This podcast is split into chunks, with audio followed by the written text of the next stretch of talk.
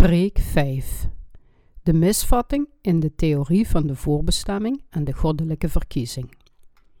Romeinen hoofdstuk 8, vers 28 tot en met 30. En wij weten dat dengenen die God liefhebben, alle dingen medewerken ten goede, namelijk dengenen die naar zijn voornemen geroepen zijn.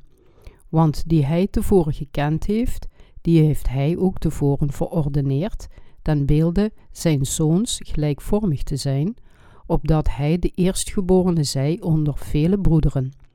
En die hij tevoren verordeneerd heeft, deze heeft hij ook geroepen. En die hij geroepen heeft, deze heeft hij ook gerechtvaardigd. En die hij gerechtvaardigd heeft, deze heeft hij ook verheerlijkt. Heeft God maar enkele van ons verkozen? Nee, hij verkoos iedereen in Christus.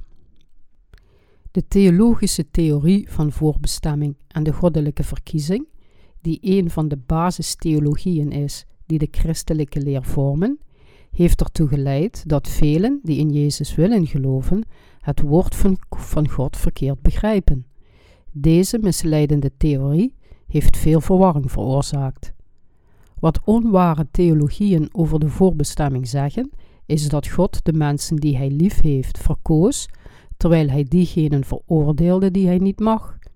Dit betekent dat sommigen die verkozen zijn, wedergeboren zijn uit het water en de geest en in de hemel geaccepteerd worden, terwijl de anderen die niet verkozen zijn, verdoemd zijn om in de hel te branden. Als God in feite slechts enkele van ons kiest, kunnen we niet anders dan ons bezighouden met de vraag: ben ik gekozen voor de zaligmaking? Als we niet verkozen zijn, dan zou het voor ons nutteloos zijn om in Jezus te geloven.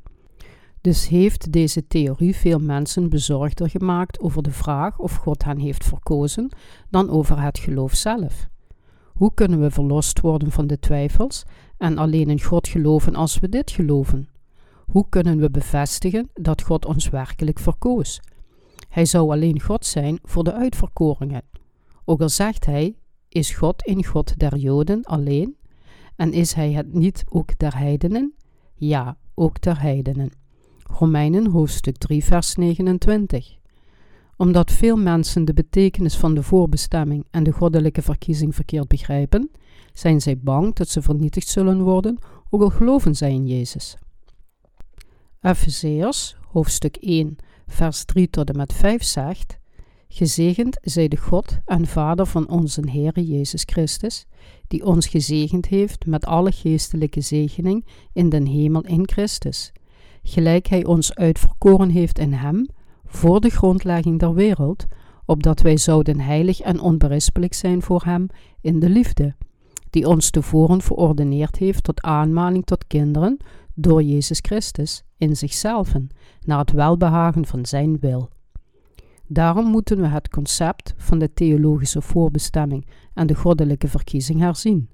We moeten eerst begrijpen wat de Bijbel zegt over de voorbestemming en de goddelijke verkiezing en ons gelovende zaligmaking door het water en de geest versterken. Wat vertelt Romeinen ons? Sommige theologen ontwikkelen de ongegronde theorie van onvoorwaardelijke verkiezing. Is theologie dan God? Theologie zelf is niet God. Zelfs voor de schepping van de wereld verkoos God de hele mensheid in Jezus Christus en besloot om ons allemaal te redden door ons rechtvaardig te maken. Jezus houdt onvoorwaardelijk van ons. Maak van Hem geen discriminerende God. Ongelovigen geloven in hun eigen gedachten, maar gelovigen leggen de basis van hun geloof in de geschreven woorden van God. Goddelijke verkiezing in het Oude Testament. Is de theorie van de onvoorwaardelijke verkiezing waar? Nee, onze Heer is geen bekrompen God. God koos alle zondaars in Jezus, niet slechts een select aantal. In Genesis hoofdstuk 25, vers 21 tot en met 26 lezen we over de twee zonen van Isaac, Esau en Jacob. God verkoos Jacob terwijl de twee zonen van Isaac nog in de schoot van hun moeder zaten.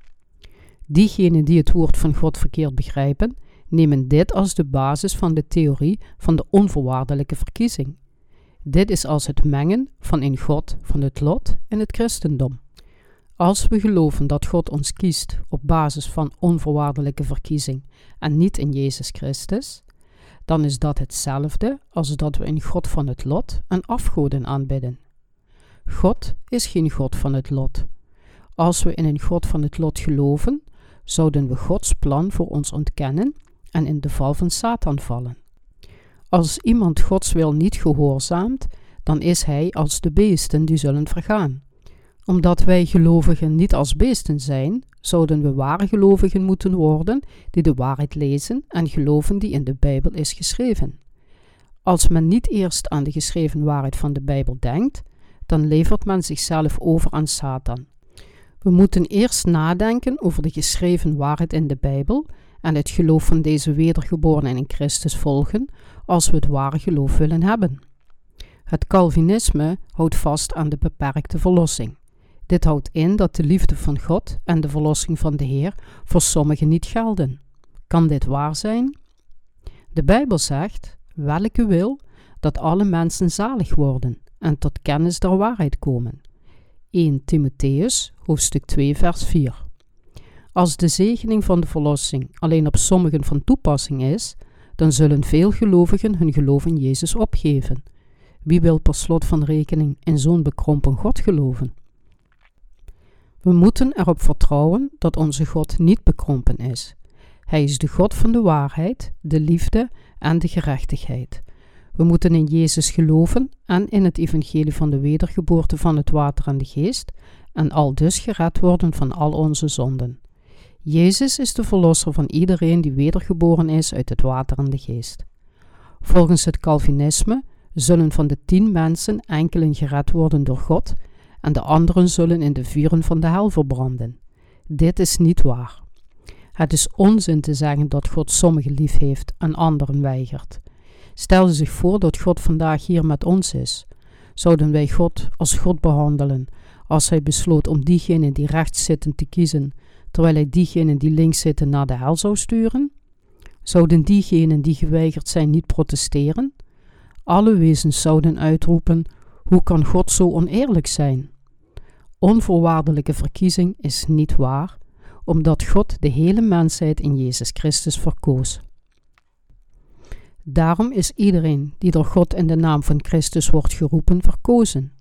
Wie roept God dan tot hem? Hij roept zondaards, niet de rechtvaardigen. God roept niet diegenen die zichzelf rechtvaardig vinden. Gods zegen van de verlossing is voor zondaars en diegenen die versdoemd zijn tot de hel. De verkiezing betekent dat God zondaards roept om ze tot zijn rechtvaardige zonen te maken. God is rechtvaardig. Houdt God slechts van enkele uitverkorenen? Nee, de Heer is niet zo bekrompen. God is rechtvaardig. God is rechtvaardig. Hij is niet de God die alleen van onvoorwaardelijke uitverkorenen houdt. Hij roept zondaars in de naam van Christus. Hoe kunnen wij Gods liefde en zaligmaking kennen zonder de zaligmaking door de verlossing van Jezus Christus en zijn vergeving van zonden? Maak hem nooit een onrechtvaardige God. Probeer te ontdekken wat er ontbreekt als u Efezeërs hoofdstuk 1, vers 3 tot en met 5 leest.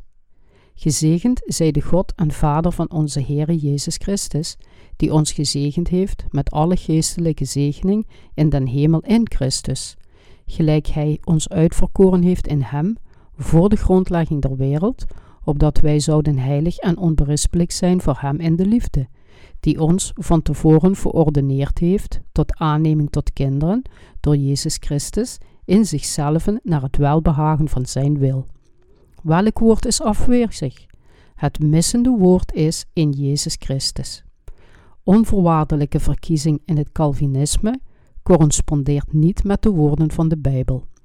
De Bijbel zegt, gelijk Hij ons uitverkoren heeft in Jezus Christus, voor de grondlegging der wereld.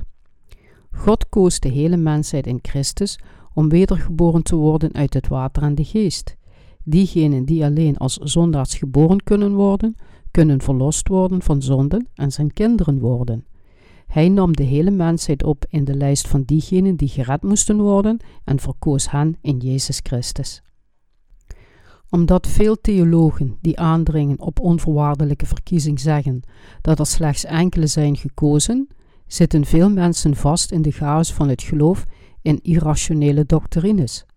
Deze valse theologen zeggen dat God door de onvoorwaardelijke verkiezing enkele gekozen heeft en anderen weigert, terwijl de waarheid van zijn woord erop duidt dat God alle zondaars in Jezus koos. Veel mensen worden het slachtoffer van onware doctrines vanwege hun bijgelovige overtuigingen. Maar als we erkennen dat God besloot om de hele mensheid in Jezus te redden en dat de vergeving van zonden voor iedereen geldt die in Jezus gelooft. Door dit te doen kunnen we van al onze zonden worden gered, kinderen van God worden, rechtvaardige mensen worden, eeuwige levens en vertrouwen hebben dat God rechtvaardig is. Goddelijke verkiezing in het verhaal van Jacob en Esau. Wie heeft God verkozen? Alleen de uitverkorenen? Nee. God heeft de hele mensheid in Christus gekozen. Wie dus in Christus gelooft en geen zonden heeft door het doopsel van Jezus, is uitverkoren. In Genesis hoofdstuk 25, vers 19 tot en met 28 worstelden Esau en Jacob samen in de baarmoeder van hun moeder Rebekka. God zei in Genesis hoofdstuk 25, vers 23: En de Heere zeide tot haar: Twee volken zijn in uw buik, en twee natieën zullen zich uit uw ingewand van hen scheiden. En het ene volk zal sterker zijn dan het andere volk, en de meerdere zal den minderen dienen. Zondaars veranderden deze woorden in de theorie van theologische voorbestemming en de goddelijke verkiezing, waardoor veel gelovigen in Jezus verward raakten over de vraag of ze al dan niet gekozen zijn. Als zij zichzelf als verkozen beschouwen, dan denken zij dat ze gered zijn en verliezen zij hun interesse in de wedergeboorte uit het water en de geest. Het concept van onvoorwaardelijke verkiezing heeft veel mensen die in Jezus geloofden van de verlossing afgewend en hen tot de hel veroordeeld. Het laat God ook onrechtvaardig lijken omdat zoveel theologen onware doctrines onderwijzen die aan hun eigen gedachten ontspringen, worden veel mensen die in Jezus geloven onzeker en vragen zich af of zij gekozen zijn en of hun verlossing voorbestemd is. Wie koos God uit Jacob en Esau? Hij koos Jacob in Jezus Christus. In Romeinen hoofdstuk 9, vers 10 en 11 staat dat God Jacob riep in de plaats van zijn broer, ook al waren ze van dezelfde vader en hadden ze, omdat ze nog niet geboren waren, niets verkeerds of goeds gedaan. Gods doel was het om Jacob te kiezen, niet vanwege zijn werken, maar vanwege zijn verkiezing.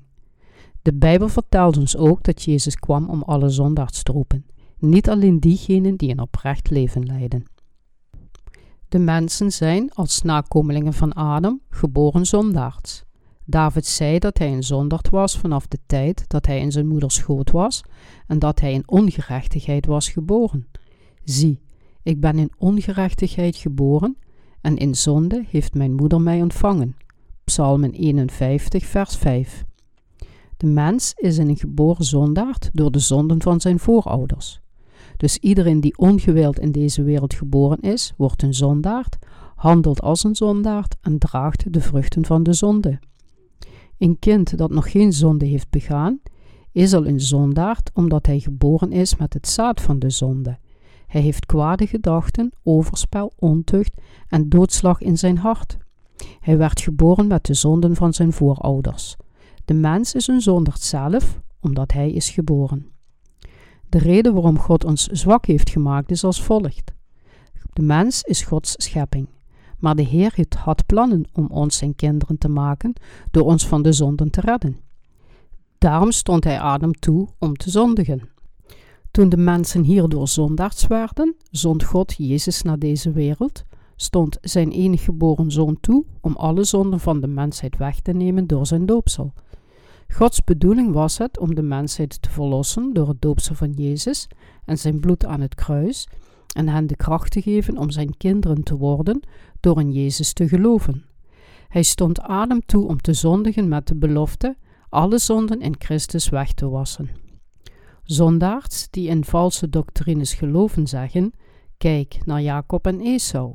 Hij koos één en weigerde de anderen onvoorwaardelijk. God heeft ons niet onvoorwaardelijk gekozen, maar Hij koos ons in Jezus Christus. We hoeven maar naar de geschreven woorden in de Bijbel te kijken.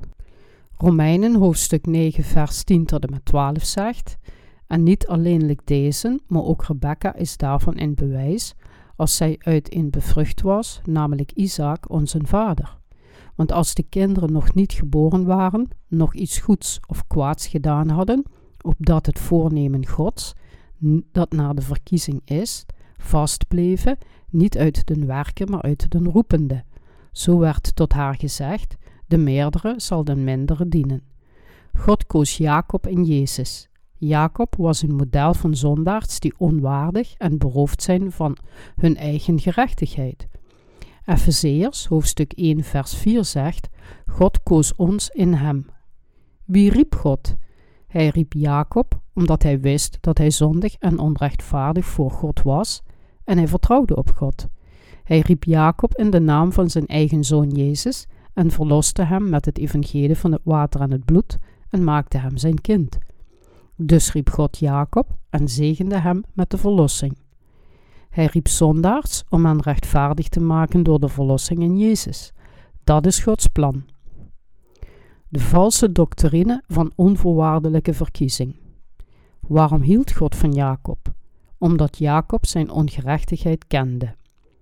Ik heb onlangs een boek gelezen dat gebaseerd was op een verhaal van de onvoorwaardelijke verkiezing. Een jonge man had een droom. Een oude vrouw verscheen in de droom en zei tegen de jonge man dat hij naar een bepaalde plaats moest gaan en hij ging. De oude vrouw vertelde hem dat hij door God gekozen was.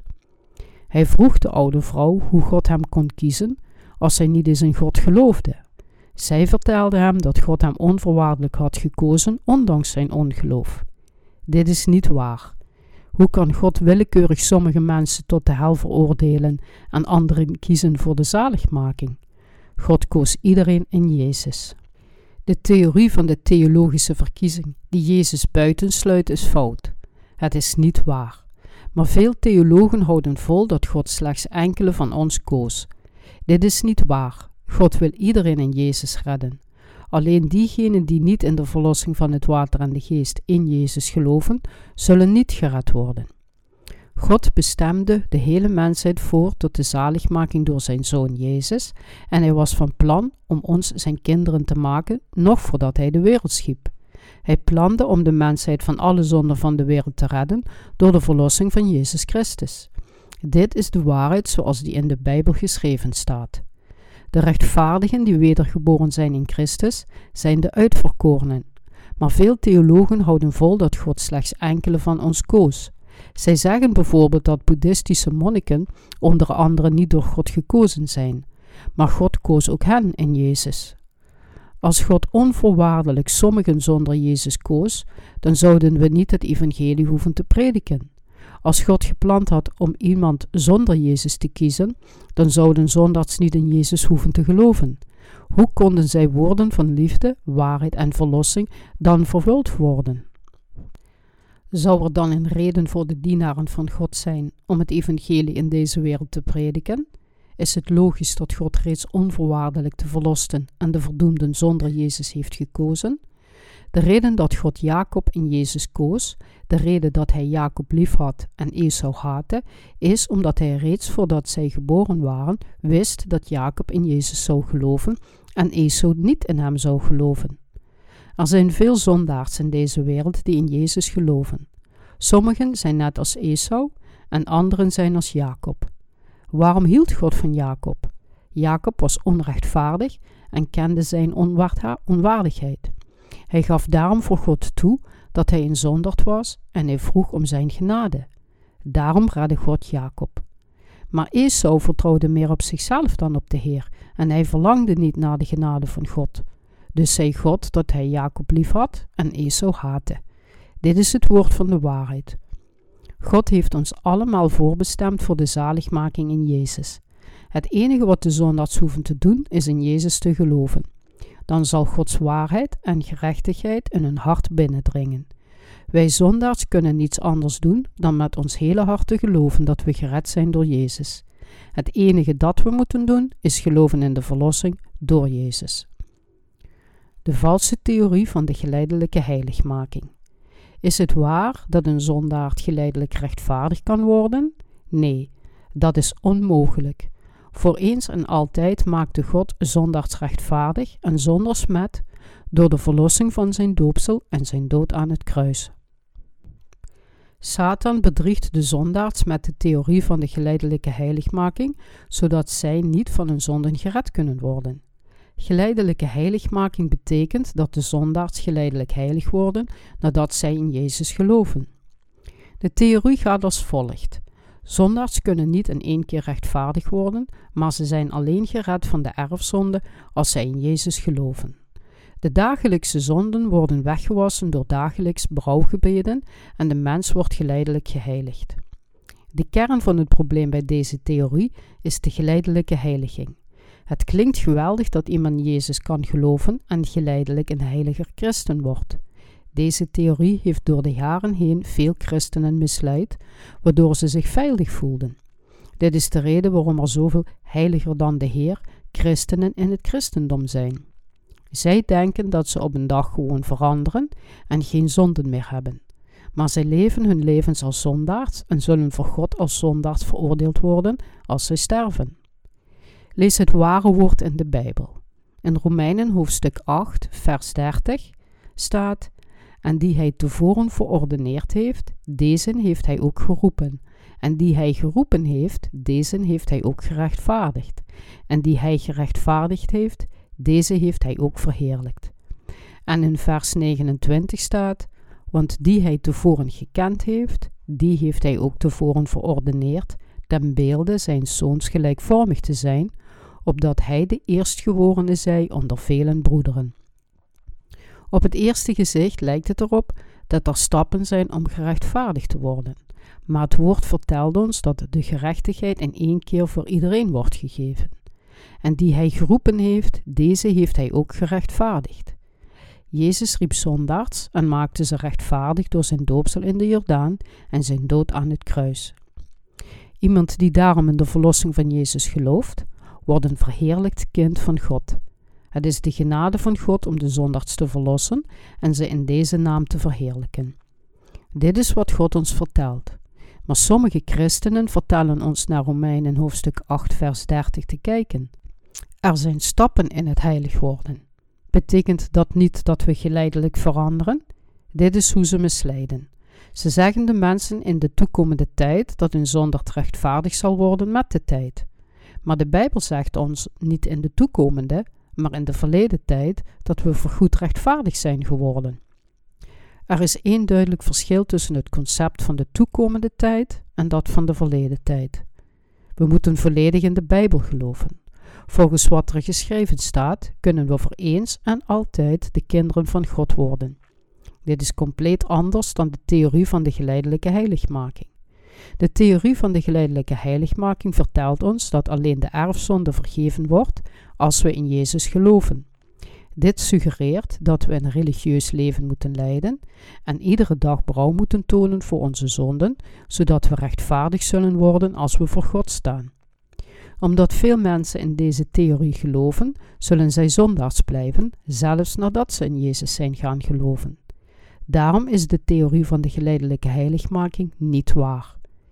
De Bijbel vertelt ons duidelijk dat we door geloof rechtvaardig en de kinderen van God worden.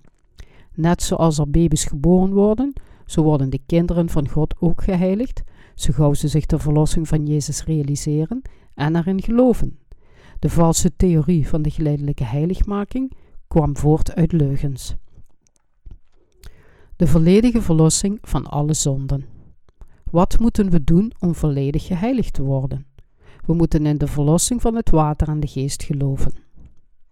Romeinen hoofdstuk 8, vers 1 en 2 zegt: Zo is er dan nu geen verdoemenis voor diegenen die in Christus Jezus zijn, die naar het vlees wandelen, maar naar den geest. Want de wet des geestes des levens in Christus Jezus heeft mij vrijgemaakt van de wet der zonde en des doods. Dit vertelt ons dat God alle zonders rechtvaardig maakte en iedereen verloste die naar Jezus kwamen van de wet van de zonde en de dood. De Bijbel vertelt ons ook over de volledige verlossing in Hebreeën hoofdstuk 9 vers 12. doch door het bloed der bokken en kalveren, maar door zijn eigen bloed, eenmaal ingegaan in het heiligdom, een eeuwige verlossing teweeggebracht hebbende. Dit betekent dat wij die in Jezus geloven, verlost zijn en toegelaten worden tot de hemel. We hoorden en geloofden het evangelie van de verlossing van het water en de geest in Christus Jezus en werden vergeven van al onze zonden. Maar zondaars die geloven dat zij alleen van de erfzonden vergeven zijn, kunnen niet echt gered worden. Zij denken dat zij iedere dag berouw moeten tonen voor de zonden die zij begaan, nadat zij in Jezus zijn gaan geloven om geheiligd te worden. Hun misleide geloof leidt hen naar de hel. Hun foute geloof laat hen iedere dag berouw tonen, alsof ze zich van al hun ongerechtigheden kunnen verlossen. Dit is niet het ware geloof dat ons van de hel redt. Als zij in Jezus hadden geloofd en voorgoed verlost waren, zouden zij rechtvaardig zijn geworden en de kinderen van God. De ware verlossing maakt gelovigen rechtvaardig en verandert zo voor eens en altijd in de kinderen van God.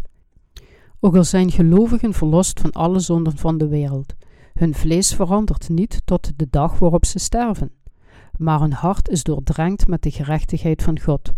We moeten dit feit nooit verkeerd begrijpen. De Bijbel vertelt ons dat we geheiligd en rechtvaardig worden als we in het evangelie geloven. Laten we eens kijken naar Hebreeën hoofdstuk 10, vers 9 tot en met 14, om het ware evangelie te zien. Toen sprak hij: Zie, ik kom om uw wil te doen, o God. Hij neemt het eerste weg om het tweede te stellen, in welken wij geheiligd zijn door de offerande des lichaams van Jezus Christus, eenmaal geschied. En een iegelijke priester stond wel alle dagen dienenden, en dezelfde slachtofferen dikmaals offerden, die de zonden nimmer meer kunnen wegnemen. Maar deze, een slachtoffer voor de zonden geofferd hebbende, is in eeuwigheid gezeten aan de rechterhand Gods, voorts verwachtende, totdat zijn vijanden gesteld worden tot een voetbank zijner voeten. Want met een offeranden heeft hij in eeuwigheid volmaakt diegenen die geheiligd worden. En de Heilige Geest getuigt het ons. In welken wil wij geheiligd zijn, door de offeranden des lichaams van Jezus Christus, eenmaal geschied. Opgemerkt moet worden dat dit in de voltooid verleden tijd is geschreven en niet in de toekomende tijd. Om volledig geheiligd te worden, moeten we allemaal geloven in de verlossing van het water en de geest die Jezus ons heeft gegeven. Jezus schonk voor eens en altijd de eeuwige verlossing. Waarom heeft iemand het recht om zich altijd te verheugen? 1 Thessalonicensen, hoofdstuk 5, vers 16. Omdat Jezus al zijn zonden wegnam, kan hij niet anders dan nederig voor hem worden en dankbaar zijn voor zijn genade. Als we in de eeuwige verlossing van Jezus geloven, worden we allemaal in één keer rechtvaardig. De Bijbel zegt: Verblijd u ten alle tijd, bid zonder ophouden. Dankt God in alles, want dit is de wil van God in Christus Jezus over u. 1 Thessalonicensen, hoofdstuk 5, vers 16 tot en met 18. Verblijd u altijd. Hoe kunnen we ons altijd verheugen? Diegenen die voor eens en altijd de eeuwige verlossing ontvangen, kunnen zich eindeloos verheugen. Omdat ze vrij zijn van de zonde, zijn ze veilig in de wetenschap dat Jezus al hun zonden in de Jordaan wegnam. Ze worden nederig voor Hem en dankbaar voor Zijn genaden en kunnen zich dus eindeloos verheugen. Zalig zijn zij, welker ongerechtigheden vergeven zijn en welker zonden bedekt zijn. Romeinen hoofdstuk 4 vers 7 Dit betekent niet dat onze zonden bedekt zijn, ondanks het feit dat ze nog steeds bestaan in ons hart. Ons hart is gereinigd. Jezus waste al onze zonden volledig weg en redde ons voor eens en altijd. Naar deze eeuwige verlossing wordt verwezen in het Nieuwe Testament. Toen Jezus gedoopt werd, zei hij: Laat nu af, want aldus betaamt ons alle gerechtigheid te vervullen. Toen liet hij van hem af. Matthäus hoofdstuk 3, vers 15. Net zoals in het Oude Testament geiten of schapen de zonden van mensen wegnamen door het opleggen van handen, zo nam Jezus alle zonden van de wereld op zich en reinigde de mensheid op de meest juiste en gepaste manier. Al dus betaamt het ons alle gerechtigheid te vervullen, zei Jezus. Jezus werd gedoopt op de meeste juiste manier en hij nam alle zonden van de mensheid op zich om zich al dus te redden. In Matthäus 3:15 staat geschreven dat Jezus alle zonden van de wereld op zich nam. Gods gerechtigheid was compleet. We moeten niet proberen om deze eeuwige verlossing te begrijpen. We moeten het als zijn woord van verlossing nemen. Wel gelukzalig is hij, wiens overtreding vergeven, wiens zonde bedekt is. Psalmen 32, vers 1. Alle zonden van het hart en het vlees werden door Jezus weggewassen toen hij in de Jordaan gedoopt werd door Johannes de Doper. Hij werd voor de zonden die we in deze corrupte en verdorven wereld begaan veroordeeld. Nadat hij al onze zonden wegnam, stierf hij aan het kruis. Iedereen die in deze verlossing van de zonde gelooft, kan rechtvaardig worden en voor eens en altijd zonder smet zijn. Omdat Jezus eeuwig leeft, blijft iedereen die in de verlossing van Christus gelooft rechtvaardig. We kunnen nu met vertrouwen voor God staan en zeggen: Hoe gaat het met u, Heer? Ik geloof in uw enige geboren Zoon, Jezus Christus, en ook ik ben uw Zoon. Dank u, Vader. Dank u dat u me als uw Zoon geaccepteerd heeft. Dit komt niet door mijn werken, maar alleen door mijn gelovende wedergeboorte uit het water en de geest in Jezus. U redde me van alle zonden van de wereld. Ik geloof wat u zei, want aldus betaamt het ons alle gerechtigheid te vervullen. Matthäus, hoofdstuk 3, vers 15. Door het doopsel van Jezus en zijn kruis ben ik uw zoon geworden, en daarvoor ben ik u dankbaar. Hebt u al uw zonden aan Jezus doorgegeven? Zijn al uw zonden door hem weggenomen? De Bijbel vertelt ons dat dankzij het doopsel van Jezus en zijn bloed aan het kruis zondaars geheiligd kunnen worden door gewoon in hen te geloven. De relatie tussen het doopsel van Jezus en de verlossing. Wat is de relatie tussen het doopsel van Jezus en de verlossing? Het doopsel van Jezus is het tegenbeeld van de verlossing die geprofiteerd werd door het opleggen van handen in het Oude Testament. Stel u zich iemand voor die als een zondaard leeft, ook al gelooft hij in Jezus en die in de kerk bidt: Beste God, vergeef me alsjeblieft van de zonden die ik vorige week beging. Vergeef me van de zonden van de afgelopen drie dagen. O Heer, vergeef me van de zonden die ik vandaag beging. Ik geloof in Jezus. Laten we aannemen dat deze man voor zijn dagelijkse zonden wordt vergeven door dit gebed. Maar na de hand gaat hij verder met zijn dagelijks leven en zondigt weer. Dan zal hij weer een zondaard worden. Jezus werd het lam van God en nam de zonden van alle zondaards door zijn doopsel weg, en hij verloste ze door gekruisigd te worden. Zondaards moeten in het volgende geloven om verlost te worden. Alle zonden werden door Jezus weggenomen toen hij door Johannes de Doper gedoopt werd, waardoor hij Gods gerechtigheid vervulde. Alle zonden van de wereld werden weggewassen. Iedereen die in deze waarheid gelooft, is verlost. Zoals het geschreven staat in Matthäus hoofdstuk 3, vers 13 tot en met 17, want al dus werd Jezus gedoopt door Johannes de Doper en tot verlosser gemaakt voor alle gelovigen. Het evangelie van de waarheid vertelt ons dat Jezus de zonden van de wereld voorgoed wegnam. Maar de valse theologie vertelt ons dat we iedere dag verlost worden. Welke moeten we geloven? Zijn we voor eens en altijd verlost of worden we elke dag verlost? Het is duidelijk dat Jezus ons voor eens en altijd heeft verlost. Het ware geloof is het geloof in de verlossing door het water en de geest, voor eens en altijd. Diegenen die geloven dat we dagelijks verlost moeten worden, zullen nooit verlost worden. Ze moeten weten dat de ware verlossing komt door te geloven dat Jezus ons voor eens en altijd bevrijdde door zijn doopsel en dood aan het kruis. Het enige wat we moeten doen is God danken en in dit ware evangelie geloven. Maar diegenen die misleid zijn in hun geloof, zeggen dat ze alleen verlost kunnen worden van de erfzonde dat we iedere dag voor de dagelijkse zonden verzoend moeten worden en dat we geleidelijk rechtvaardig kunnen worden. Dit is verkeerd. Het doopsel van Jezus en zijn dood aan het kruis volbrachten voor eens en altijd de vergeving van de zonden. Dit is de waarheid. Onze zonden moesten aan Jezus doorgegeven worden door Johannes de Doper en Jezus moest aan het kruis sterven om ons te redden. Vergeef me, zeggen nadat we zondigen, past niet in de gerechtigheid van God. De wet van God zegt dat het loon van de zonden de dood is. We moeten weten dat God rechtvaardig en heilig is. Diegenen die tot God bidden, het spijt me, vergeef me alstublieft, nadat ze zondigen, kennen de gerechtigheid van God niet.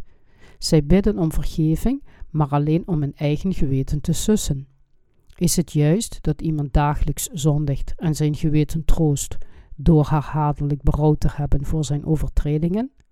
De enige manier om bevrijd te worden is door in het doopsel van Jezus en zijn bloed aan het kruis te geloven. We moeten het in ons hart geloven. Dat is de enige manier waarop we het oordeel van God kunnen voorkomen. Laten we eens dieper nadenken over de verlossing van de zonde. Hebreeën hoofdstuk 9 vers 22 zegt Volgens de wet worden bijna alle dingen met bloed gereinigd en zonder het vergieten van bloed is er geen verlossing. Volgens de wet worden bijna alle dingen met bloed gereinigd en zonder het vergieten van bloed is er geen verlossing. Dit is de rechtvaardige wet van God. Zonder het loon van de zonden te betalen kan er nooit verlossing zijn. De wet van God is rechtvaardig. Jezus werd door Johannes de Doper gedoopt en bloedde aan het kruis om ons zondaars te verlossen. Hij nam al onze overtredingen door zijn doopsel weg en bloedde aan het kruis om al onze zonden te betalen.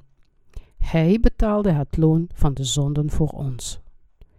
Wordt de verlossing voor eens en altijd geschonken of dagelijks? Voor eens en altijd. Jezus nam de zonde van de zondaars weg door zijn doopsel.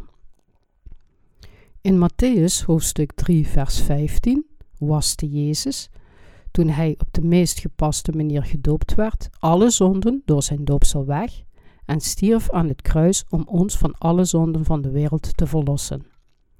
Iedere dag om vergeving vragen is hetzelfde als hem te vragen om onze zonden nog eens weg te nemen en opnieuw te sterven. We moeten de rechtvaardige, rechtvaardige wet van God goed begrijpen. Jezus hoeft niet keer op keer te sterven om ons van onze zonden te verlossen. God beschouwt het als uiterst onbeschaamd dat diegenen die in Jezus geloven keer op keer om vergeving vragen voor hun dagelijkse zonden. Deze brutale dwazen. Zij vragen dat mijn zoon Jezus in tweede keer gedoopt wordt en weer aan het kruis sterft. Zij geloven in de verlossing in Jezus en noemen zichzelf nog altijd zondaars. Ik zal ze met mijn rechtvaardige wet veroordelen en ze allemaal naar de brandende hel sturen. Bent u bereid om uw enige geboren zoon twee keer te doden? U vraagt mij om mijn zoon nog eens te doden vanwege uw dagelijkse zonden. Ik heb mijn zoon reeds gedood om u van alle zonden van de wereld te redden. Wek niet mijn toren op door keer op keer om vergeving te vragen voor uw dagelijkse zonden. Geloof gewoon in het evangelie van de verzoening van het water en de geest. Jezus vertelt diegenen die zondags blijven dat ze naar een kerk moeten gaan waar het ware evangelie gepredikt wordt, het valse geloof moeten opgeven en de verlossing moeten ontvangen door de onwaarheid met het geloof te overwinnen. Nu is de tijd dat u gered moet worden door met uw hart te geloven. Gelooft u? Het resultaat van geloof niet in de waarheid, maar in werken. Waarom kunnen de meeste christenen geen consequent gelovig leven leiden?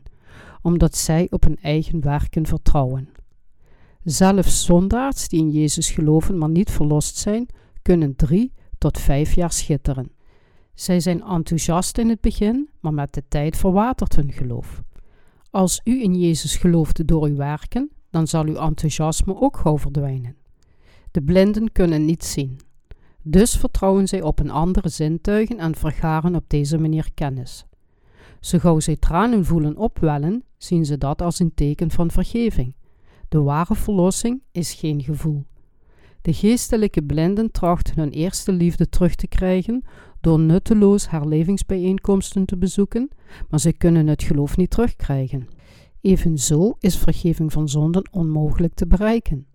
Als zij vanaf het begin nauwkeurig hadden geloofd, zou de verzoening en zijn genade met de dag meer schitteren. Maar de valse vergeving schijnt alleen in het begin en verliest daarna zijn glans. De glans van het enthousiasme verdwijnt gauw, omdat de geestelijke blinden vanaf het begin niet naar de ware evangelie hebben geluisterd. Schijnheilige geleerden en fariseeën dragen bijbels onder hun armen, terwijl ze het Onze Vader en de geloofbeleidenis van de apostels van buiten kennen en de hele tijd bidden. Zij worden bevorderd in de kerk en emotioneel geladen, maar hun zonden hopen zich op en zij worden tenslotte door God weggestuurd. Van de buitenkant zijn ze bedekt met de witte pleister van de religieuze hartstocht, maar aan de binnenkant rotten hun gedachten van de zonde. Dit is het resultaat van geloof in een religie die gebaseerd is op werken in plaats van de waarheid. We worden rechtvaardig door geloof. Heeft de verlossing van alle zonden reeds plaatsgevonden in deze wereld? Ja, het was vervuld door het doopsel van Jezus en zijn dood aan het kruis. Laten we Hebreeën hoofdstuk 10, vers 16 tot en met 18 lezen. Want nadat hij tevoren gezegd had: Dit is het verbond dat ik met hen maken zal na die dagen, zegt de Heere. Ik zal mijn wetten geven in hun harten, en ik zal die inschrijven in hun verstanden. En hun zonden en hun ongerechtigheden zal ik geen zins meer gedenken. Maar nu vergeving derzelven is, daar is geen offeranden meer voor de zonde. Nu dat we verlost zijn door het water van Jezus' doopsel en zijn bloed aan het kruis, hoeven we niet meer voor de zonden te verzoenen. Het zal misschien raar klinken als u het voor het eerst hoort, maar het is in overeenstemming met de woorden van de Bijbel. Zijn dat de woorden van de mens? De Bijbel is de maatstaf en de loodlijn waarmee alles gemeten wordt. Ik zal mijn wetten geven in hun harten en ik zal die inschrijven in hun verstanden. Hoe voelt u zich nadat u verlost bent? Nu uw hart vrij van de zonde is, voelt u zich verfrist. U bent een rechtvaardig mens geworden en u kunt in het licht leven. En de Heer zei in Hebreeën hoofdstuk 10 vers 17, En hun zonden en hun ongerechtigheden zal ik geen zins meer gedenken. Hij vertelt ons dat hij zich de zonden en de onwettige daden van de verlosten niet zal herinneren. Waarom? Omdat Jezus op de meest gepaste manier gedoopt werd. Want al dus, na alle zonden weggenomen te hebben, werd Jezus namens diegenen die in hem geloven veroordeeld. Nu hij voor al onze zonden heeft betaald, kunnen wij ze ons herinneren, maar we hoeven ons er niet schuldig over te voelen. We hoeven niet meer voor onze zonden te sterven, omdat Jezus alle zonden wegwaste en aan het kruis voor ons bloedde. Hebreeën hoofdstuk 10 vers 18 zegt, Waar nu vergeving derzelfde is, daar is geen offeranden meer voor de zonden. Dit betekent dat hij alle zonden van de wereld heeft uitgewist. Het betekent ook dat diegenen die wedergeboren zijn in Jezus niet langer een offer voor de zonden hoeven te brengen. O God, vergeef me alstublieft. De reden dat ik in Jezus geloof en toch in ellende leef, is dat ik nog niet verlost ben. Ik ben een christen, maar mijn geest is volkomen verrot door de zonden. We hoeven zo niet te bidden. Zondaars begaan zonde zonder deze als dusdanig te herkennen. Zij weten niet wat zonde is, omdat zij niet Gods wet van de waarheid kennen. Zij weten alleen in hun geweten dat zij moeten zondigen, maar zij weten niet wat het is om voor God te zondigen. God liet ons weten dat het een zonde is om niet in Jezus te geloven. In Johannes hoofdstuk 16, vers 9 zegt hij wat het is om voor God te zondigen. Van zonde, omdat zij in mij niet geloven. Het is een zonde voor God om niet in Hem te geloven. Johannes hoofdstuk 16, vers 10 zegt wat gerechtigheid is. En van gerechtigheid, omdat ik tot mijn Vader heen ga, en gij zult mij niet meer zien.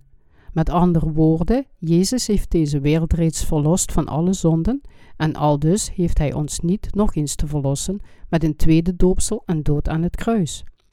Hij riep diegenen die in de verlossing geloven, om hen te heiligen en rechtvaardig te maken. De verlossing in deze wereld werd volbracht door zijn doopsel en dood aan het kruis. Er is geen andere verlossing nodig om zondaars te bevrijden. En de zaligheid is in geen anderen, want er is ook onder den hemel geen andere naam, die onder den mensen gegeven is, door welken wij moeten zalig worden. Handelingen hoofdstuk 4 vers 12 Jezus daalde naar deze wereld af, werd door Johannes de Doper gedoopt en bloedde aan het kruis om alle zondaars te verlossen. Geloof dit in uw hart en u bent gered. Jezus heiligde u met het water en de geest. Jezus wiste alle zonden van ons vlees uit met het water en de geest. We worden gered door geloof. Als we in de waarheid geloven, als we door Jezus Christus in het evangelie geloven, worden we voor eens en altijd rechtvaardig. Het doopsel van Jezus en zijn dood aan het kruis, deze twee elementen vormen de fundamentele waarheid. Versen die de zondags gebruiken als hun schuilplaats.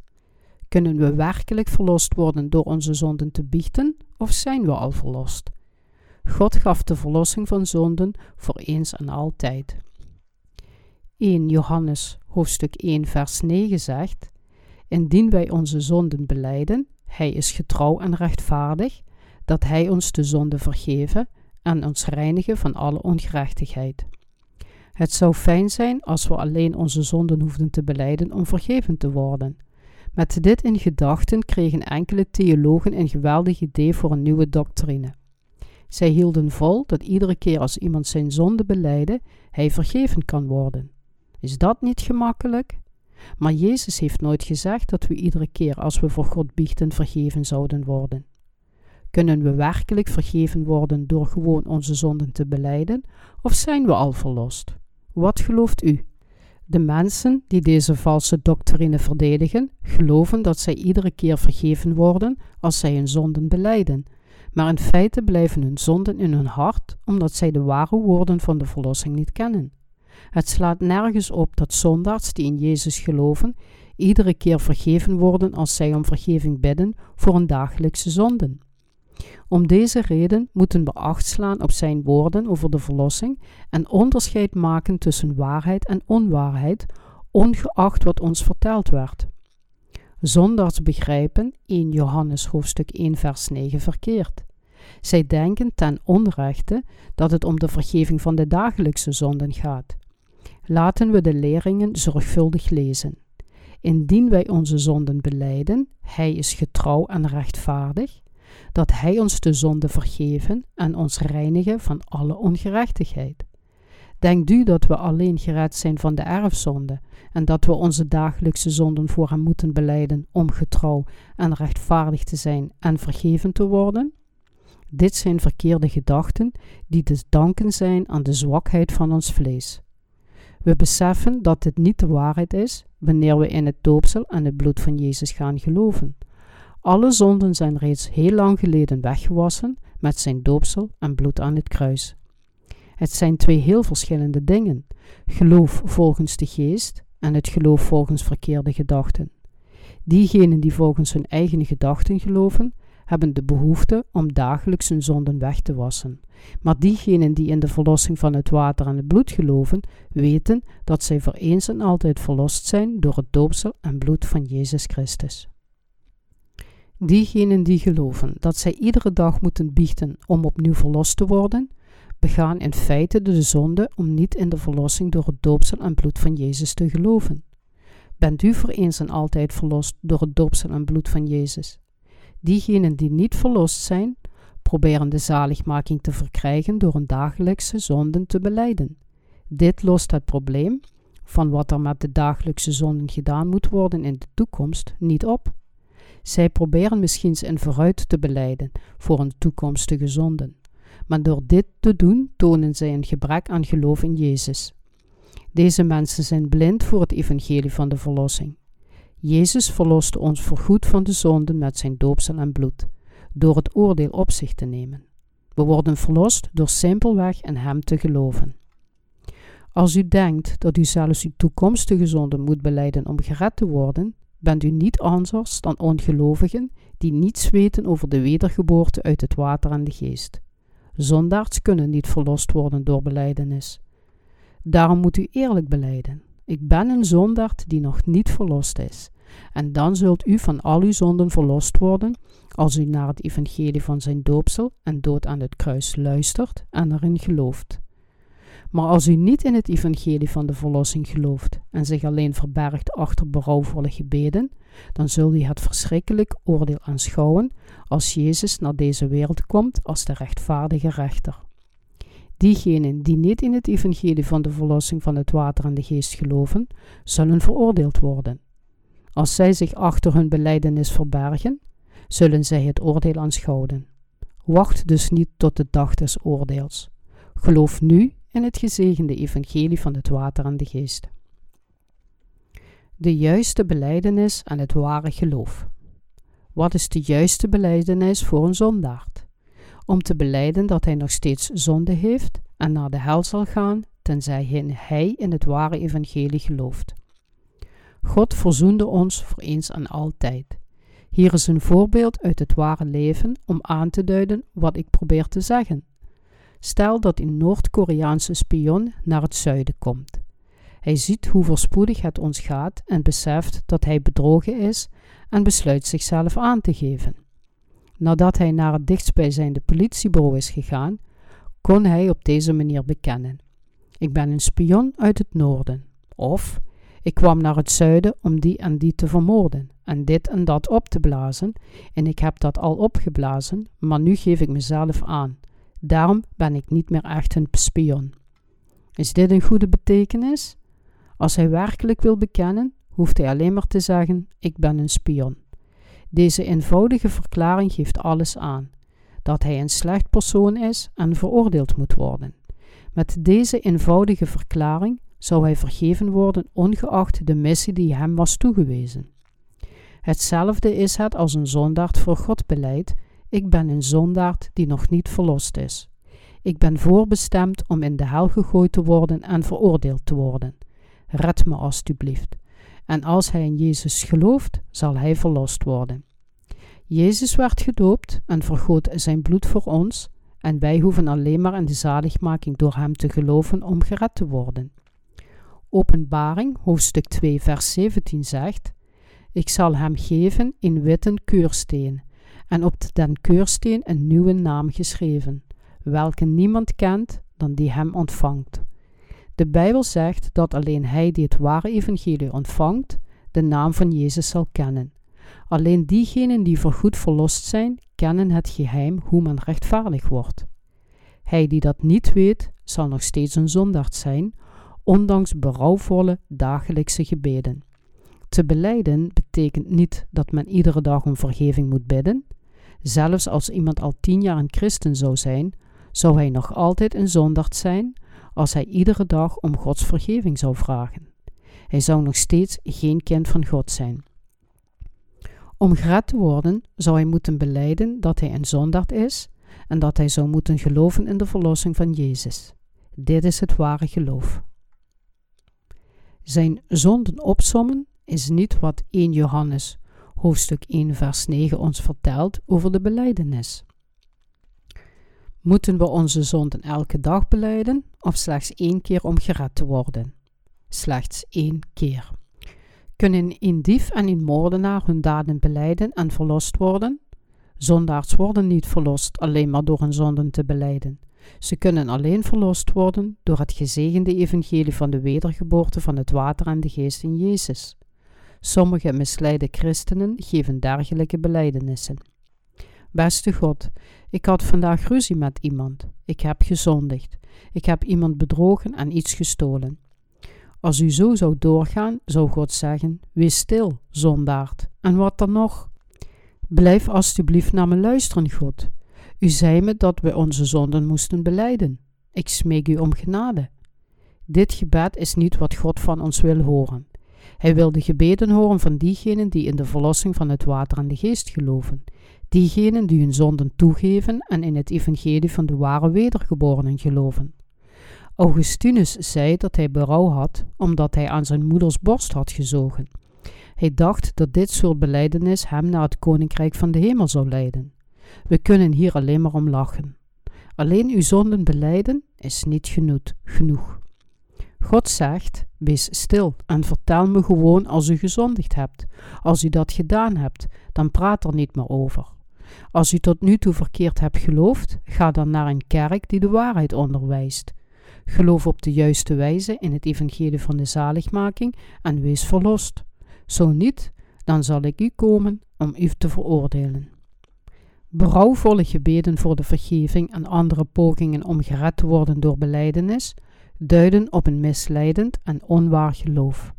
Het staat geschreven in 1 Johannes hoofdstuk 1 vers 9 dat als we allemaal onze zonden toegeven, het evangelie van het water en het bloed, ons van al onze zonden zal verlossen. Gaat weg van mij. Wat betekent het om wetteloosheid te praktiseren? Het betekent dat men in Jezus gelooft met zonde in zijn hart. Christelijke zondaars hebben een verkeerd geloof en praktiseren wetteloosheid voor Jezus. Velen zullen ten dien dagen tot mij zeggen: Heere, Heere, hebben wij niet in uw naam geprofiteerd en in uw naam duivelen uitgeworpen en in uw naam vele krachten gedaan? En dan zal ik hun openlijk aanzeggen: Ik heb u nooit gekend, gaat weg van mij, gij die de ongerechtigheid werkt. Matthäus hoofdstuk 7, vers 22 en 23. Stel u zich voor dat iemand die niet in de waarheid gelooft sterft, voor God komt te staan en zegt: Hoe gaat het met u, Heer? U leek zo prachtig toen ik daar beneden aan u dacht, maar hierboven ziet u nog geweldiger uit. Dank u, Heer, u redde me. Ik geloofde dat u op me neer zou kijken als een zondeloos iemand, ook al heb ik zonde in mijn hart. Ik kwam hier omdat u beloofde me naar de hemel te nemen. Nu zal ik hierheen gaan waar de bloemen in volle bloem staan. Tot ziens en ik hoop u nog eens te zien. Hij begeeft zich richting de tuin, maar Jezus houdt hem tegen. Wacht, laten we eens kijken of deze persoon zonde in zijn hart heeft. Bent u een zondaard? Natuurlijk heb ik zonde, maar geloofde ik niet in u? Hebt u zonden, ook al u gelooft u in mij? Natuurlijk heb ik zonde. Wat? U hebt zonde? Breng me het boek van leven en breng me ook het boek van werken. Zoek zijn naam op. Kijk in welk boek zijn naam staat. Zijn naam staat in het boek van werken. Nu, beleid de zonden die u op aarde begaan hebt. De man probeert het niet te doen, maar God dwingt hem zijn mond te openen en zijn zonden te beleiden. Ja, ik heb die en die zonden begaan. Hij is helemaal verward en kan zijn mond niet houden. Oké, dat is genoeg. Hij heeft genoeg gedaan om toegelaten te worden tot de hel. Hij is meer dan gekwalificeerd. Stuur hem naar die brandende plek. Hij wordt niet naar de plek gestuurd waar de bloemen in volle bloei staan, maar naar de plek die vervuld is met vuur en zwavel. Hij knarst zijn tanden op weg naar de hel. Ik geloofde in u, profiteerde in uw naam, predikte in uw naam, verkocht mijn huis om u te dienen, hielp wezen, leed zoveel in uw naam, bad in de morgenstond, behandelde zieken. Ik verdien het om naar de hemel te gaan. Hij knarst zijn tanden zo erg dat hij ze verslijt. Als hij in de hel aankomt, ziet hij alle christenen die de ware betekenis van de verlossing in Jezus niet kenden. Diegenen die het evangelie van de verlossing verkeerd begrijpen, worden door hem verworpen. Zonden van valse gelovigen worden opgenomen in het boek van werken. Waar worden de zonden van alle zondaars opgenomen? Zij worden opgenomen in hun hart en in het boek van werken.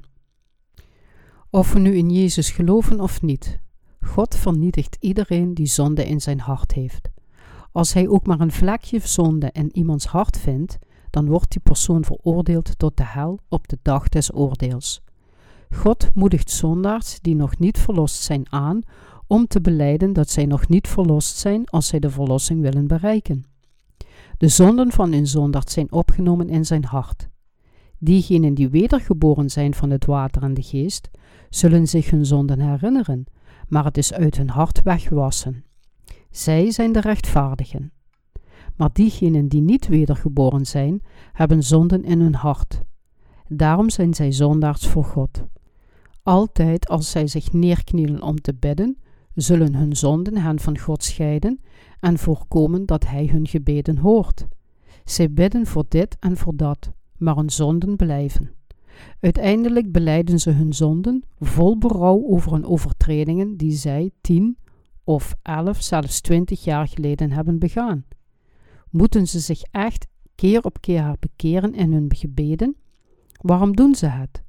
Ze willen het niet doen, maar als zij beginnen te bidden, herinneren ze zich dat ze schuldig zijn voor God. Dus hebben ze het gevoel dat ze voor hun zonden moeten boeten voordat ze oprecht beginnen te bidden. God schreef hun zonden met een ijzeren pen op de tafelen van hun harten, zodat hun zonden nooit uitgewist konden worden. Hierdoor hebben zij het gevoel dat zij iedere keer als zij voor God komen hun zonden moeten beleiden. Diegenen die dus alleen in de helft van het volledige evangelie van Jezus geloven, moeten in ellende leven als zondaars en zij zullen in de hel eindigen. In Jeremia hoofdstuk 17 vers 1 staat geschreven: De zonde van Juda is geschreven met een ijzeren griefje, met de punt in diamants, gegraven in de tafel van hun liederhart en aan de hoornen uw altaren. Juda is de naam van de koninklijke volkstam van Israël. De Bijbel houdt Juda omhoog om de hele mensheid te vertegenwoordigen. Dus Juda betekent alle mensen. De zonde van Juda is geschreven met een ijzeren pen en gegraveerd met de punt van een diamant die door staal kan snijden. Diamant is het sterkste materiaal van de wereld. Met een ijzeren pen met een punt van diamant worden onze zonden genoteerd. Op het moment dat ze gegraveerd zijn, kunnen ze niet meer uitgewist worden. Ze zullen nooit worden uitgewist tenzij we in de waarheid van het water en de geest geloven. Het heeft geen zin om in gedachten verlost te zijn, om in christelijke doctrines te geloven, om de theologie te herinneren en om zichzelf aan de kerk op te offeren als de zonden in hun harten blijven.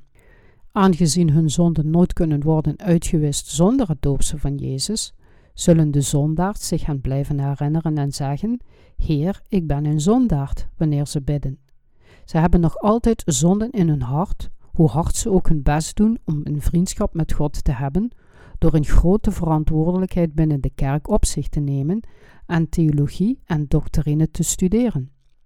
Dus gaan ze de bergen in, proberen nutteloos in tongen te spreken en zoeken naar visioenen in brandende vlammen, maar het is allemaal nutteloos. Als de zonde in uw hart blijft, zult u nooit vrede hebben. Onze zonden, zoals geschreven staat in Jeremia hoofdstuk 17, vers 1, staan geschreven op de horens van onze altaren. In de hemel bevinden zich het boek van leven en het boek van werken. De zonden van zondaard zijn opgenomen in het boek van werken, en aldus kunnen de mensen nooit aan hun overtredingen ontsnappen. God noteert ze in het boek van werken en de tafelen van ons geweten en toont ze ons aan door zijn wet. We moeten deze gegevens reinigen door te geloven in het doopsel van Jezus en het bloed dat Hij voor ons vergoot en gered worden. Dan zullen we klaar zijn voor het eeuwige leven en onze namen zullen in het boek van leven geschreven worden. Staat uw naam in het boek van leven? Wiens namen staan geschreven in het boek van leven? De namen van diegenen die geen zonden in hun hart hebben, zijn hier opgenomen. Het is belangrijk dat uw naam wordt opgenomen in het boek van leven. Als uw naam er niet in staat, wat heeft het dan voor zin om in Jezus te geloven? Om werkelijk verlost te worden, moet u in de wedergeboorte van het water en de geest geloven. Jezus kwam naar deze wereld, werd gedoopt toen hij dertig jaar werd, om alle zonden van de wereld weg te nemen en stierf aan het kruis om ons te verlossen. Zoals geschreven staat in Matthäus hoofdstuk 3, vers 15, werd Jezus al dus gedoopt en gekruisigd aan het kruis. We moeten dit geloven om onze namen in het boek van leven te laten opnemen. Als mensen sterven en voor God staan, zegt God: Kijk of de naam van deze persoon in het boek van leven staat. Hij staat erin, Heer. Ja, u hebt geleden en tranen voor me vergoten op aarde. Nu zal ik het zo maken dat u dat nooit meer hoeft te doen. God schenkt zo'n persoon een kroon van gerechtigheid als beloning. Dank u, Heer. Ik ben u voor altijd dankbaar. Engelen, plaats een kroon op deze persoon. Heer, het is meer dan genoeg dat u me hebt gered. De kroon zou gewoon te veel voor me zijn. Dank u. Ik ben zo dankbaar dat u me redde. Ik ben meer dan tevreden om gewoon in uw aanwezigheid te leven. Engelen, kniel neer en neem deze tienduizendste zoon van mij op jullie rug. De engelen antwoorden: Ja, Heer. Neem alstublieft plaats op mijn rug. Het is zo comfortabel. Doe ik dit goed? Laten we gaan. De engel neemt voorzichtige stappen. Wil je een stukje gaan wandelen? Tjonge, het is zo prachtig hier. Hoe groot is het hier? Ik ben al enkele miljoenen jaren hier en ik heb het nog nooit het einde ervan gevonden. Is dat waar? Ik zou wel te zwaar voor je worden. Je kunt me nu wel neerzetten. We hebben nooit energietekort. Dank je, maar ik wil op de grond van het koninkrijk van de hemel staan. Waar zijn al de rechtvaardigen die voor mij kwamen? Zij zijn daar. Laat ons erheen gaan. Halleluja. Zij omhelzen elkaar en lachen en leven voor altijd gelukkig. Stelde zich nu iemand voor die in Jezus gelooft, nog steeds een zondaard is als hij sterft en voor God staat. Hij zegt ook dat hij in Jezus gelooft en geeft toe dat hij een zondaard is. God zegt: Kijk of de naam van deze man in het boek van leven staat geschreven. Hij staat niet in het boek, Heer. Kijk dan in het boek van werken. Zijn naam en zijn zonden staan hier. Stuur deze man naar de plaats waar hij zich nooit meer zorgen hoeft te maken over de prijs van brandstof en laat hem voor altijd daar wonen. O Heer, het is oneerlijk. Hij zegt dat het oneerlijk is. Maar waarom moet hij naar de hel worden gestuurd, ook al geloofde hij zo vurig in Jezus? De reden is dat hij door Satan bedrogen is en hij alleen naar de halve waarheid van het evangelie heeft geluisterd. Als we de ware betekenis van de verlossing van Jezus verkeerd begrijpen, zullen we ook in de hel eindigen. Deze man geloofde in Jezus, maar hij werd door Satan bedrogen en dacht dat hij een zondaard was. Als hij het ware evangelie had gehoord, dan zou hij zich hebben gerealiseerd dat zijn geloof verkeerd was. Maar hij faalde te geloven vanwege zijn egoïstische houding aan zijn eigen verkeerde geloof. Als u naar het koninkrijk van de hemel wilt gaan, moet u geloven in de wedergeboorte van het water en de geest. Zoals het geschreven staat in Matthäus hoofdstuk 3, vers 15, nam Jezus alle zonden van de wereld al dus weg. U moet in de zaligmaking van het water en het bloed geloven. Wiens namen staan geschreven in het boek van werken? De namen van diegenen die zonden in hun hart hebben. Als u ervoor kiest om alles te geloven, zoals een goedaardig persoon die nooit nee zegt, zult u waarschijnlijk in de hel eindigen. Er zijn veel goedaardige mensen in de hel, maar in de hemel zijn de ware vechters die vechten voor hetgeen waarin zij geloven. Diegenen die in de hemel zijn, wisten dat zij zondags waren die voorbestemd waren om naar de hel te gaan, en zij geloofden dankbaar dat hun zonden werden weggewassen door het doopsel en het bloed van Jezus. Men zegt dat er bergen van oren en monden in de hemel zijn. Omdat veel mensen alleen met hun mond of oren in de verlossing van Jezus geloven, gooit God de rest van hun lichaam in het brandende vuur van zwavel. Stelde zich voor dat iemand die in Jezus gelooft, maar nog altijd zonden in zijn hart heeft, voor God staat en zegt: Heer, de mensen noemden me rechtvaardig omdat ik in Jezus geloofde, ook al had ik nog altijd zonde in mijn hart. Ik geloofde dat u op me neerkeek als zijnde zondenloos. Dat is wat ik had geleerd en wat ik geloofde. Ik geloofde alleen zoals veel mensen doen. Het was het meest verspreide geloof waar ik vandaan kwam.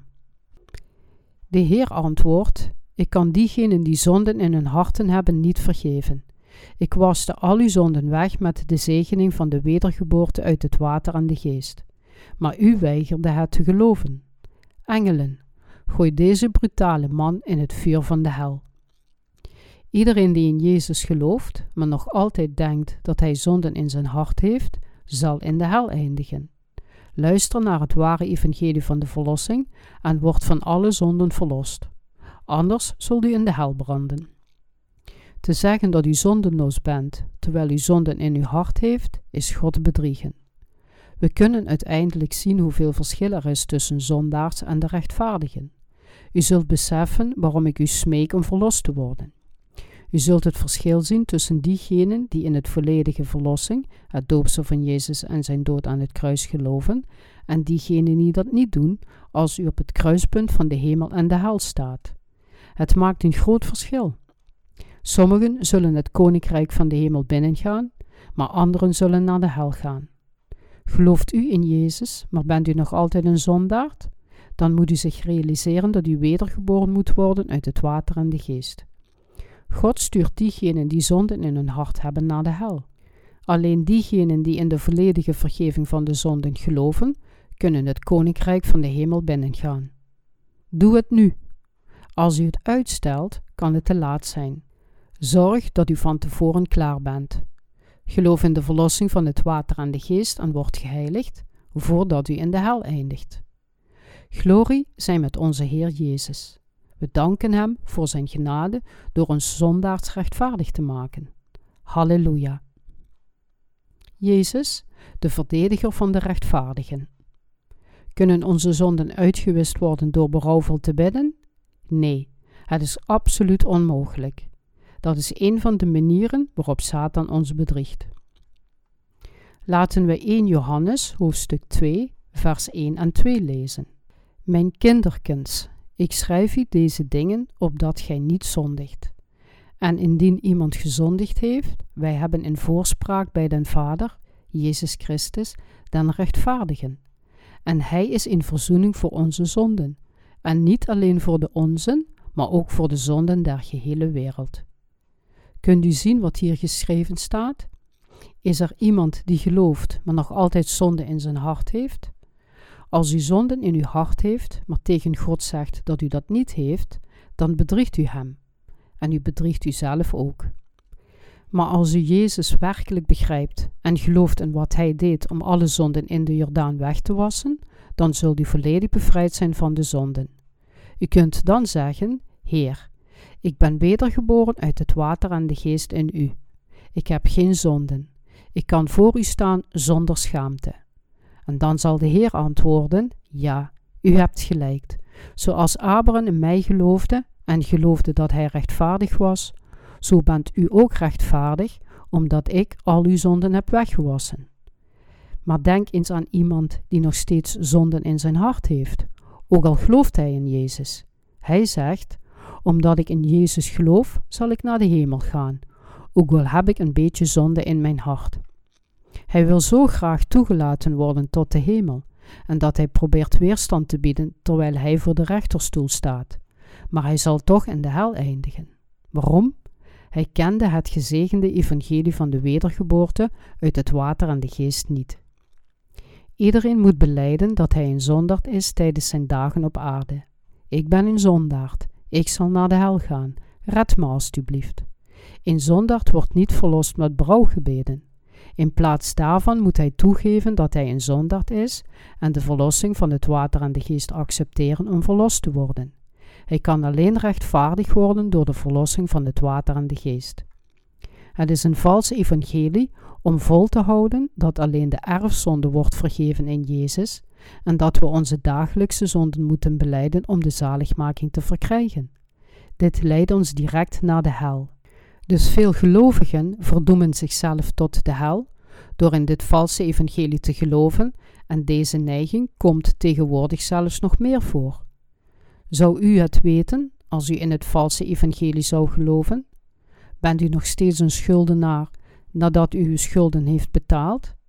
Denk daar eens over na.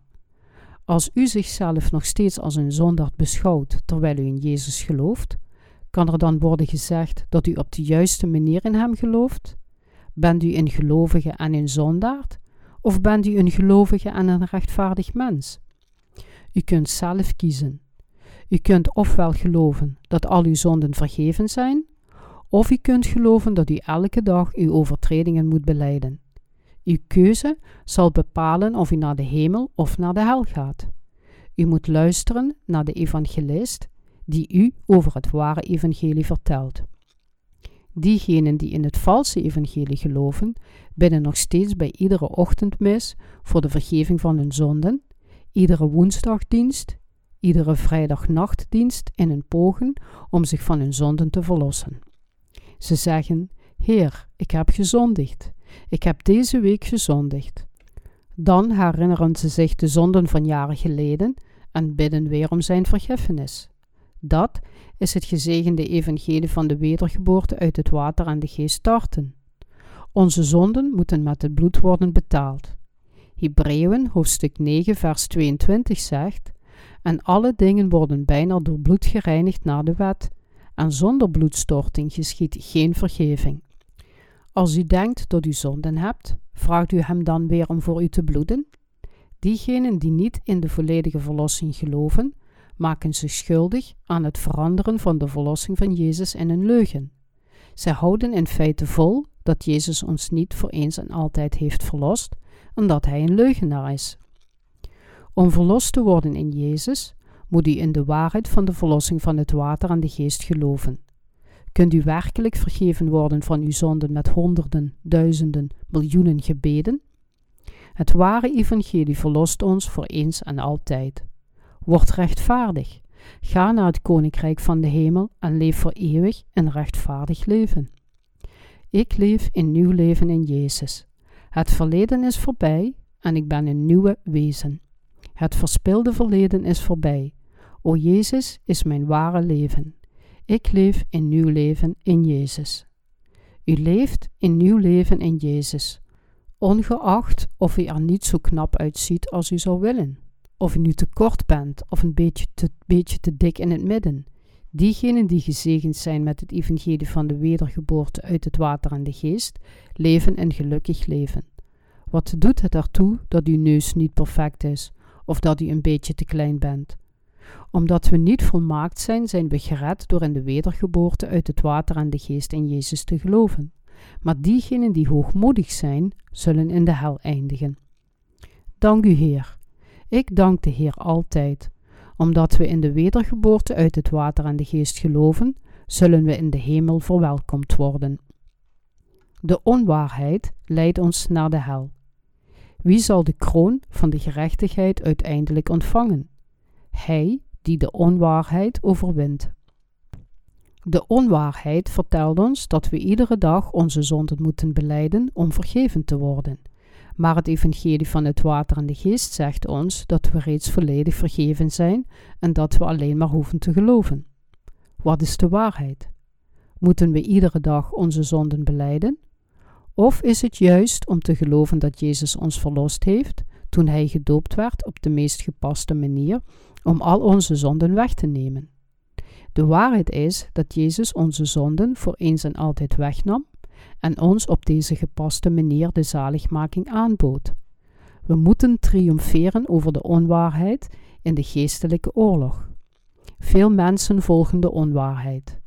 En schrijf aan den engel der gemeenten, die in Pergamus is, dit zegt hij, die het tweestrijdig scherp zwaard heeft. Ik weet uw werken en waar gij woont, namelijk daar de troon des Satan is.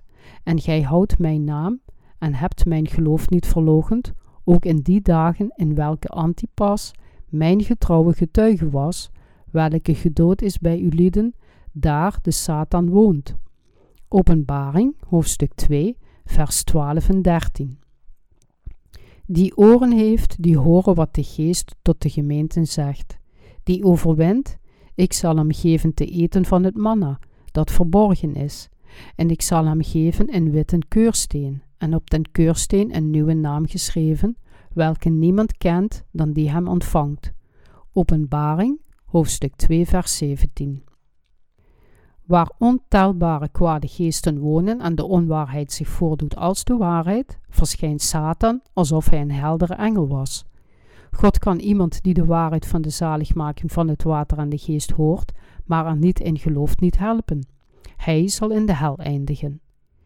Iedereen moet voor zichzelf beslissen of hij wel of niet in de zaligmaking van Jezus gelooft. Niemand knielt neer voor u om u te smeken of u gelooft en verlost wordt. Als u van de zonden gered wilt worden, dan geloof in de zaligmaking van het water en de geest. Als u dankbaar bent voor zijn liefde in de zaligmaking en zijn genade om ons te redden, geloof het dan. Als u een zonderd bent die verdoemd is om naar de hel te gaan, dan geloof in het water en de geest, het doopsel van Jezus en zijn dood aan het kruis, dan zult u rechtvaardig worden. Als u denkt dat u geen zonderd bent, hoeft u niet verlost te worden door in Jezus te geloven. Alleen zondaars worden van allen zonden verlost door in het evangelie van de wedergeboorte uit het water en de geest te geloven. Jezus is de verlosser van de zondaars en de trooster van de verontruste mensen. Hij is de schepper, hij is de meester van de liefde. Ik moedig u oprecht aan om in het evangelie van de wedergeboorte uit het water en de geest te geloven. Gelooft het. U kunt ervan overtuigd zijn dat Jezus de Verlosser, vriend, herder en God voor u zal zijn. Zondaars moeten in Jezus geloven.